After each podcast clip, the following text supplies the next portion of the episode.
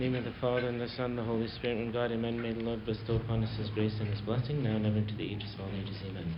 As we heard the Gospel reading according to Saint Luke, chapter seven, which is the fourth Sunday of the second month of the Coptic year, and we see a great work that our Lord is doing and working in this small city of Nain.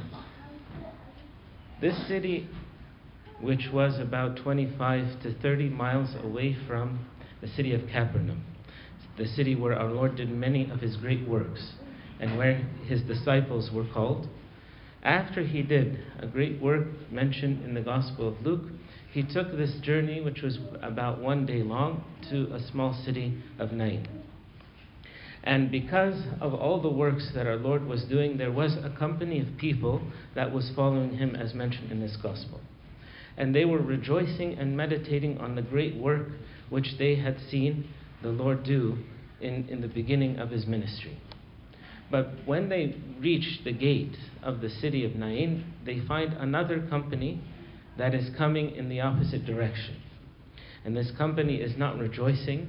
This company, this, this group of people did not have uh, the celebration of faith, but on the opposite were mourning and were grieving over the loss of this young man.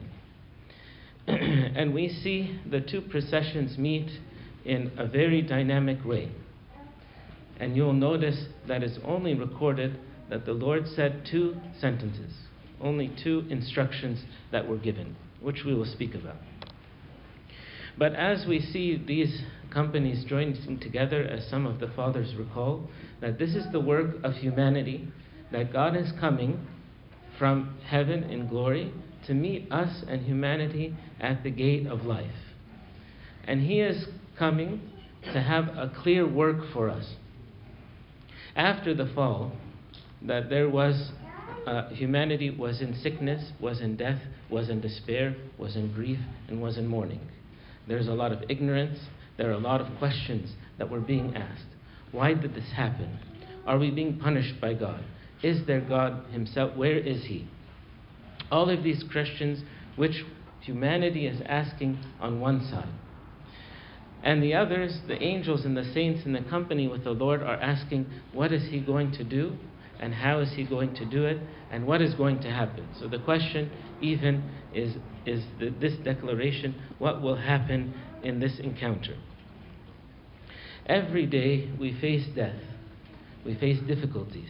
We face sicknesses, and we face many atrocities that we cannot explain. As you have heard in this week, the church also had to grieve over the departure and the sudden killing of seven of its faithful. And this is not new for us, but we are at the same gate when we are asking on one side, why did this happen? How come there can't be uh, justice? How come there can't be protection? How come this can't be avoided? And the other, on the other side with the Lord, there was a celebration for the martyrs being offered. And as we know, in the church, just in the most recent history, whenever there are martyrs that are offered in the name of the Lord, that means that there is a great gain that is coming to the church, and there's a, a great witness that the church has to make. And there is growth, not weakness. There is strength and, and hope, not despair.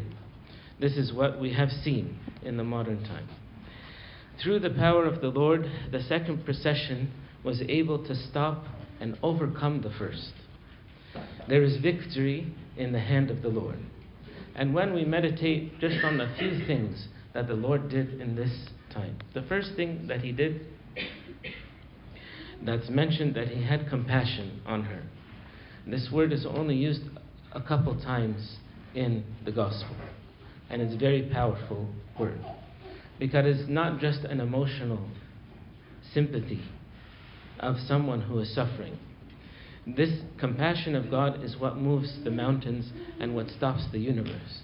It's the compassion of God which we, He understood, because this widow who had the only son was a reflection of the Holy Virgin Mary, who also was a widow and also had a son and also was giving him up for the salvation of the others. So the compassion that moved the Lord is related to the compassion of salvation. And that's why, as you heard, this, this word was also used in the epistles before, to teach us that when we face difficulty and death and, and struggles, that we need to understand who is God very clearly. Because if we don't know that He is compassionate, that He is merciful, that He is powerful, that He is life-giving, then we will not be able to overcome the difficulties that we face. The most important thing is our vision of who God is and our understanding of Him. Because if we lose sight of that, then of course we will remain uh, in grief. The strange thing is mentioned in the Gospel that He presented Him to His mother, as if almost, if she was grieving so much, she was not aware of what was happening in this procession. Just like Mary Magdalene in the time of the resurrection, the Lord is standing before her and her eyes still cannot see, because her eyes are weeping, and some say it's just because of the tears, and others say, of the fathers, that's because of the lack of faith. She could not recognize the Lord. She didn't have the eyes of the resurrection. She had the eyes of humanity that was suffering and grieving. So the first thing which the Lord is teaching us, to understand who He is. And when we meditate in our life on the compassion of the Lord, this is a powerful transformation that takes place in our life. How many times do we think of how God loves us, cares for us, and works in our life? And we recall how many things that He has done day after day in our life. This is the power of compa- and compassion and how He is able to transform. The second thing, which was that He touched the coffin. And the touching of the coffin is just not, uh, uh, like as you mentioned, a touch and, and to leave. In the Greek, it is a powerful seizing of the coffin, that He is going to overpower. Of course, you know, in the Hebrew tradition, for anyone to touch the coffin or someone who was dead, they were able, they were limited from worshiping uh, in the, the tabernacle and from being in the company of, of uh, the others. They were excluded, and they had many rules and regulations against this. So this was a surprise for the company, both companies, because the ones who carry the coffin are designated and they have special uh, way that they do this, and the rest are very careful not to touch the dead. And the ones who are coming with the Lord that were still rejoicing also were surprised. How can He do this? So the seizing of the coffin is how God takes hold of our life. If we just meditate on the Lord and how gracious He is, without the interaction with Him, then we will still remain limited. We will still be in grief. We will still be mourning, because it needs that experience with the Lord. And many times we speak of Him, but yet we don't hear Him. Many times we speak about Him, but we don't interact with Him. Many times we are doing many things in the church, and yet we don't have the experience with Him. We don't have the testimony with Him, because we are distracted with many things. This is an age of distraction, where not just the people outside, but the people inside, sometimes we do many things, and we take communion many times, and we hear many things in the scriptures, many sermons, and yet we find our life is the same. Because this experience, as Saint Cyril of Alexandria says, don't leave through the door of the church unless we have taken hold of the joy of Christ. That we come, I think I mentioned last time when I came a while ago, that we come to the church weeping, we come to the church with Kyrie eleison, have mercy on us. We have no helper in our afflictions and necessities but you. As we open the altar, we're saying, have mercy on us. But by the end, when we're closing the altar, it's Hallelujah. It's the glory be to God. This is what is the transformation that happens in every divine liturgy, and every time we open the gospel, every time we encounter Him. And for us to do that, we need to allow Him to take hold of our life, to transform what our decisions, what our thoughts, what our words, what our deeds are. And if we have this daily encounter with the Lord, our life will be always changing each day. And then you will notice this because your joy and your work is increasing. What your your work, your witness to the Christian life is increasing, like the candle that is ever growing. That's the, the seizing hold of the cup. The third thing, which is the command of the Lord, the message of the Lord. And as I said, he only said two statements. He only spoke to the woman and he spoke to the young man. And it wasn't the same message. Because God gives us a clear and powerful message in our lives, but it's unique for us. He has the general call of salvation, which all heard. But when he speaks, he is he's very intentional and he's very precise. And for us to live this life of the resurrection and to experience the joy of, of being Christian, we have to recognize what is that personal, direct message for us. He speaks many times in the Gospels, and the, the evangelist had collected all the messages that the Lord had spoke for us. Not every single message, as he said, as in the end of the Gospel of Saint John, that we couldn't record all the events or all the things that he said. This was just a selection. But in our life, there is a clear and direct message that God is asking for us. For the woman, he says, do not weep. And it's in a present tense, as if not a continuous, because he says, weep with those who weep. And there is a time for mourning, there's a time for grief. But he said, right now is not the time for weeping. Because this is the time when she stops and thinks, nobody else, we can't approach someone who is grieving in this state. Nobody else told her not to grieve. She was surprised in the beginning. But he, he was telling her, you have the power to overcome this grief. Because I have the power to overcome death. And as she was thinking of how this is going to take place, he provided the solution. And then she understood what his words meant. So the rest of her life, whenever she went to a funeral, whenever she had to confront death, she remembered his words, do not weep, do not weep now. And she began to preach to all of those people who are grieving the work of the Lord and how he is the resurrection and the life. This is a powerful witness. I wish anyone in the city to meet her or for us to hear about her. That's why we don't know her name.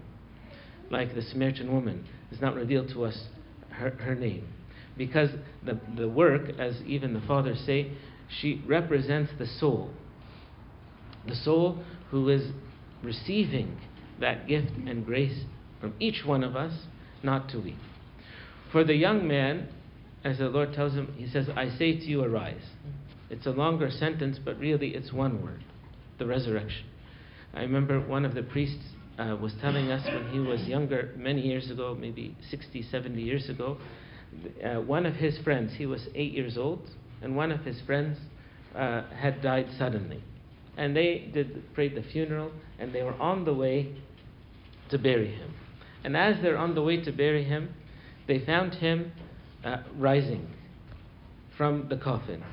And this, this priest told us, for us, where we think, going to bury my friend, and in a, sh- in a few seconds, we put down the coffin, he gets up, and we leave rejoicing. And he said in my life, he's, uh, many years ago, that transformation, it understands for us what is our life. We are living in an age where many people are walking as dead men, without the vision of life, without the hope of glory, without the understanding of the knowledge of salvation.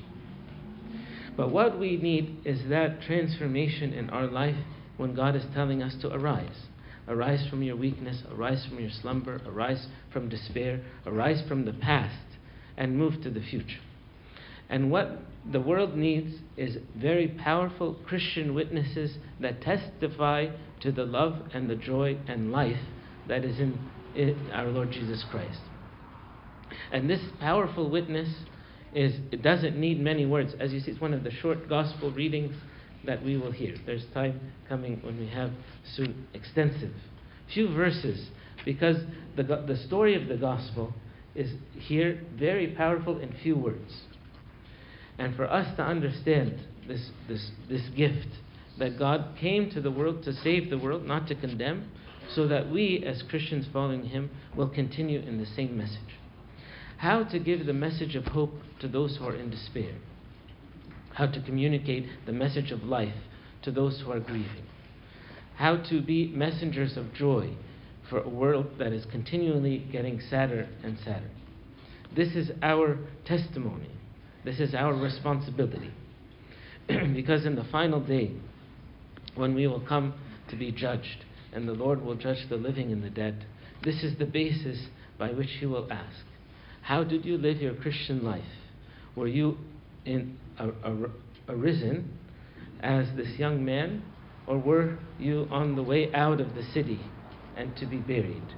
Were you those who are carrying the message of hope to, to the others, or were you discouraging them with uh, other, maybe past experiences?